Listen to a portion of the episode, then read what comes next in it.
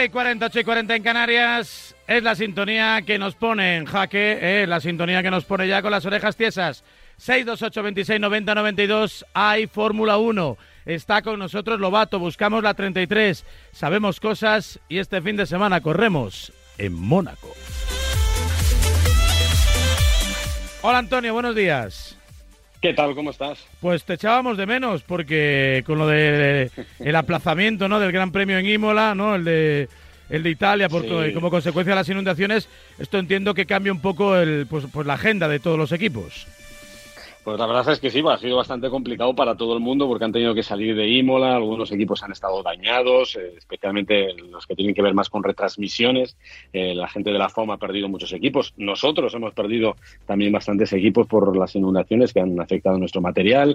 Y bueno, pues los equipos han tenido más dificultades porque han tardado mucho en salir de, Imola y, y, bueno, al final se han ido hacia Mónaco y la pesadilla de las inundaciones de, de Italia se quedan atrás con toda la tragedia que supone, ha supuesto para, para la gente italiana. Pero O sea, bueno, eh, eh, sigue la vida. ¿Ha, ha supuesto, perdona, eh, mucha pérdida material? Eh, por lo menos en lo que se refiere a, a la FOM, o sea, a la, Fórmula 1, todo el equipamiento que utilizan para las retransmisiones han tenido pérdidas y nosotros en la eh, F1 también hemos tenido algunos equipos dañados por las inundaciones porque parte del material se vio sumergido por el agua. Bueno, llega el premio más singular del año, que es Mónaco. Sí, esto es una excepción. Es, eh, a ver, es el, único lugar, uno de los pocos lugares donde pueden pasar cosas diferentes al resto de la temporada. Eh, porque no tiene nada que ver con el resto. Es un circuito que, que- que es lo más extraño que hay en todo el calendario, donde no te importa nada la carga aerodinámica, ni la eficiencia aerodinámica, ni que tu DRS sea más eficiente que el del resto. No importa tu motor. Aquí lo que importa y, y es algo bonito en ese sentido, importa más el hombre que la máquina. La máquina tiene que ser buena, ¿eh? pero, pero importan más las manos del piloto. Es decir, necesitamos un piloto que, que sea rápido, que sea talentoso, que sea capaz de acercarse a los muros, que pueda mantener la concentración durante 78 vueltas, que el sábado sea capaz de firmar una vuelta, eh, si no perfecta, que se acerque mucho a la perfección, porque el sábado decide casi todo. Y, nada, y estar muy atentos, ser muy listos, porque en Mónaco hay que aprovechar las oportunidades, las pocas oportunidades que da la carrera. Así que eh, es una carrera especial donde, insisto, puede, eh, puede verse afectada la lógica, ¿no? Y la lógica nos dice que Red Bull es el más fuerte, la lógica nos sigue diciendo que en Mónaco Red Bull puede ser fuerte, pero todas sus virtudes se diluyen un poco y todos los defectos de otros pues eh, también se minimizan. Con lo cual, Aston Martin puede ganar, puede ganar Aston Martin. Ferrari puede ganar, puede ganar eh, Ferrari. Puede ganar Red Bull, sí. Puede ganar Mercedes también.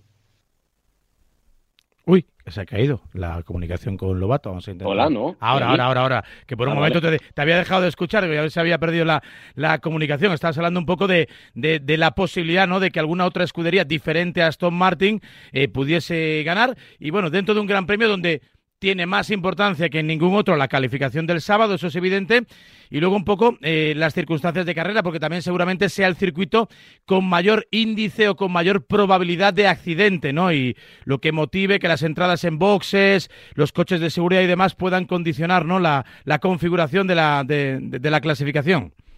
Sí, no, está claro. O sea, yo creo que el punto número uno es clasificación. eh, hay que estar muy atento y además, ojo a las triquiñuelas y a lo que suceda en la pista porque se va a vigilar mucho. Mm, No nos olvidemos de lo que pasó el año, el año 2022, el último año, cuando Checo Pérez eh, eh, hizo algo que luego enfadó muchísimo a Max Verstappen y, se la devolvió en el Gran Premio de, de Brasil. O sea, hasta ahí ya aguantó el rencor de, de Verstappen por lo que había hecho Checo Pérez. Es decir, que una vez que tengas la, el mejor tiempo el sábado, muchas veces ha ocurrido a lo largo de la historia, o algunas veces ha ocurrido a lo largo de la historia, que el que va primero hace alguna triquiñuela para montar una bandera amarilla y que nadie pueda mejorarle. Lo hizo Checo Pérez, lo hizo Michael Schumacher en el año 2006, lo hizo eh, Nico Rosberg en el año 2014, en fin, que hay que estar muy pendientes a eso, que el sábado es realmente importante. Y como tú decías, el domingo, eh, a ver, adelantar es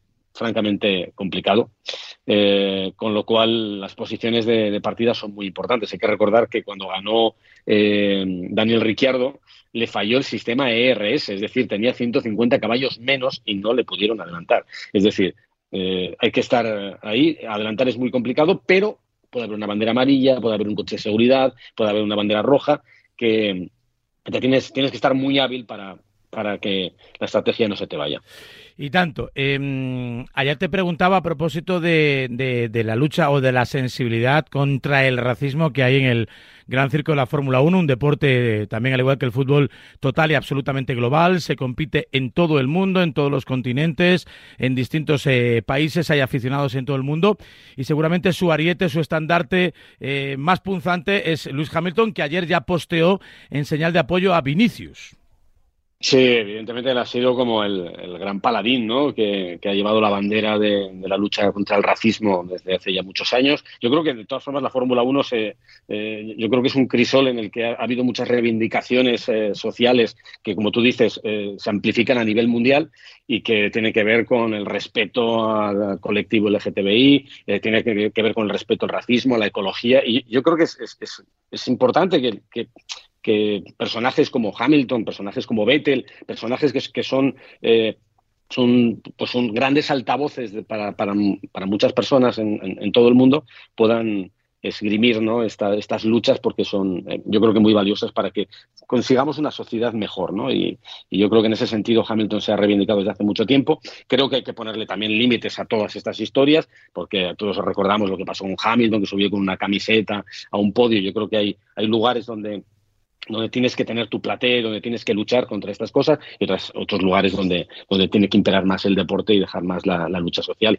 Creo que en, redes sociales, a nivel personal, también todos, todos tenemos que hacer mucho más, y en ese sentido, pues aplaudo todo lo que, lo que ha hecho Hamilton y lo que han hecho muchos otros pilotos a lo largo de los últimos años. Apuntado queda, venga, vamos con mensajes que se acumulan en el 628 26 90 92.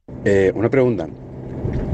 Si Alonso no gana en Mónaco, que no va a pasar.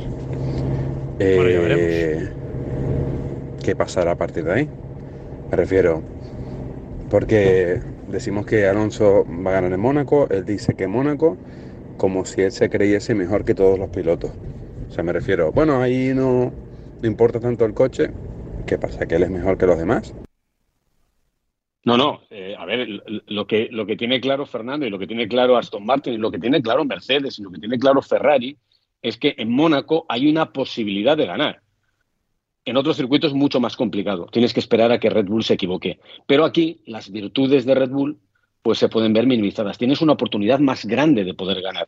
Eh, ostras, en Barcelona es mucho más difícil, en, va a ser mucho más difícil. En los últimos eh, cinco grandes premios ha sido imposible porque la diferencia de rendimiento de Red Bull, esgrimiendo todas sus armas, eh, no daban opciones al contrincante. Pero en Mónaco Puede que sí. A ver, que es muy difícil, que lo más normal, y lo he dicho antes, es que, es que Red Bull gane este gran premio también. Pero si hay un lugar donde pueden pasar cosas diferentes, es en este. Si hay otro lugar donde pueden pasar cosas diferentes, es en Hungría. Si hay otro lugar donde pueden pasar otras cosas diferentes, es en Singapur.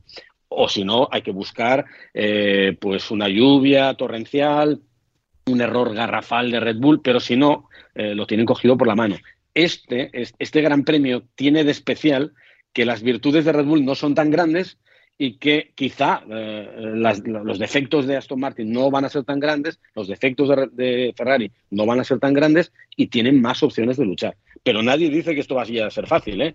Luego hay que hacer una vuelta el, sábado en el momento preciso, en el lugar adecuado. Y, hombre, eh, aquí no hay, no hay, nadie que sea manco. Estamos hablando de Verstappen, estamos hablando de Checo Pérez, estamos hablando de Luis Hamilton, estamos hablando de George Russell, de Charles Leclerc, de Carlos Sainz, de Fernando Alonso. ¿Por qué no?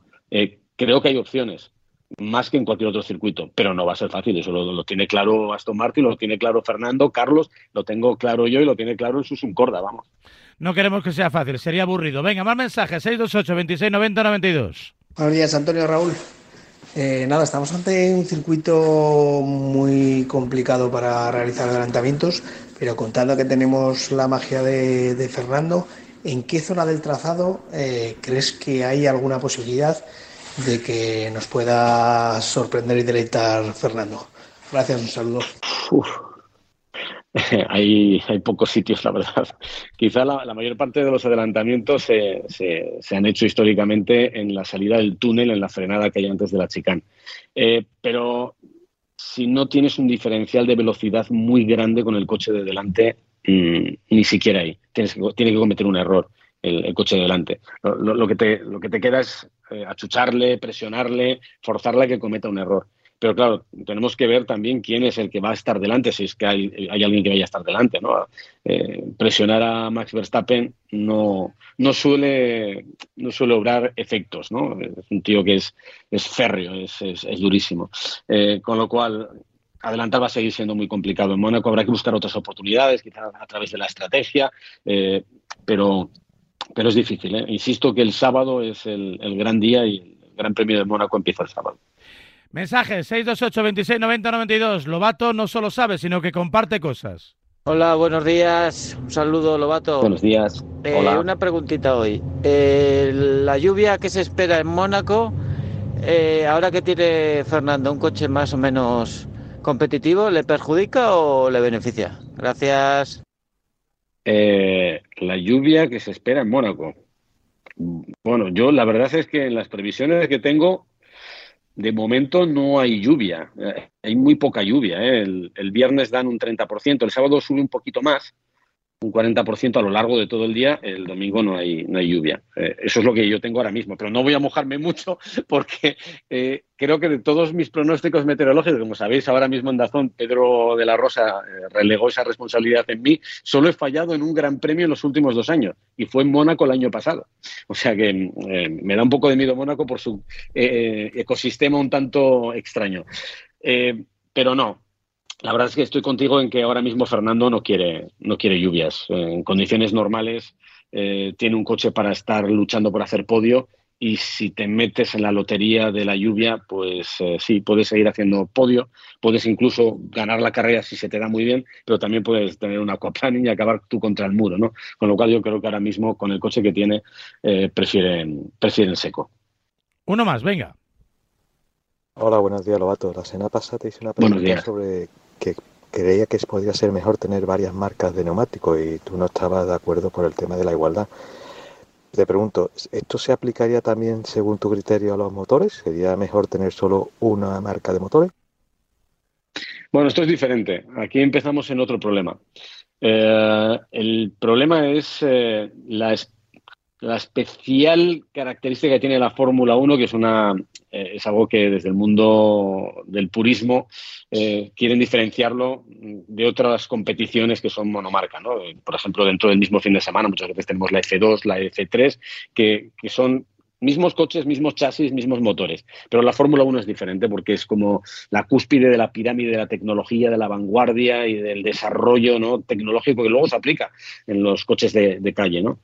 Entonces, si todos tuvieran el mismo motor, perderíamos esa parte, ¿no? Eh, tú dile a Ferrari que, no, que van a llevar todos un motor Cosworth, por ejemplo, ¿eh? se ponen de acuerdo y Cosworth va a hacer un motor para todos. Pues Ferrari que siempre ha alardeado no solamente de sus grandes coches, sino sobre todo de sus motores, que es lo que decía Enzo Ferrari, que lo importante de un coche era el motor y que la, aerodinámica era para los mediocres. Si levantara la cabeza Enzo Ferrari no pensaría lo mismo ahora. Pues hombre, Ferrari a lo mejor no le interesaría correr en, este, en, este campeonato. O Mercedes. Eh, iba a estar Mercedes interesado en correr en un campeonato donde no pudiera utilizar sus motores. O en eh, Renault. Van a estar en un campeonato donde no puedes llevar un motor francés pues no, no tendría ningún sentido, ¿no? Pero lo de los neumáticos es otra historia. Eh, los neumáticos es algo que te, lo da un suministrador externo que no tiene nada que ver con el equipo y donde seguramente eh, pues te da lo mismo eh, que sea Michelin, que sea Bristol, que sea Firestone. es al margen te puede afectar al rendimiento de tu, de tu campeonato y eso es lo que mm, en su momento eh, generaba algunas eh, dificultades y, generaba campeonatos diferentes, campeonatos de neumáticos más que de equipos y eso es lo que a algunos, algunos no nos gustaba. Entonces, yo creo que lo de tener un suministrador único de neumáticos está bien, un suministrador único de motores en la Fórmula 1 sería como el, el adiós de la Fórmula 1, ¿no? No, no tendría sentido, no, no podría persistir. Bueno, pues la verdad es que muy interesante la previa de este Gran Premio, después de, bueno, la verdad que nos dejó con un enorme sabor de boca lo de lo de Imola y tenemos ganas de volver a ver correr a Fernando, a Carlos Sainz y de que se vayan, bueno, pues eh, engranando todas las piezas de este Mundial de Automovilismo de Fórmula 1, donde ya hay un montón de rumores. ¿eh? Por ahí alguna publicación, que si Ferrari, Hamilton, que si Leclerc, a Mercedes, en fin. Ya comienza el baile muy pronto. Y de momento ninguno afecta a un Fernando Alonso, feliz y dichoso, el gran protagonista junto a Verstappen de este arranque del Campeonato del Mundo. Quién sabe si pudieran hacer pareja, por cierto, en las 24 horas de Le Mans. Es ahí una especie de sueño húmedo para ambos. Lobato, te queremos. La próxima semana más. Que vaya bien el fin de semana de retransmisión. Venga, un abrazo fuerte.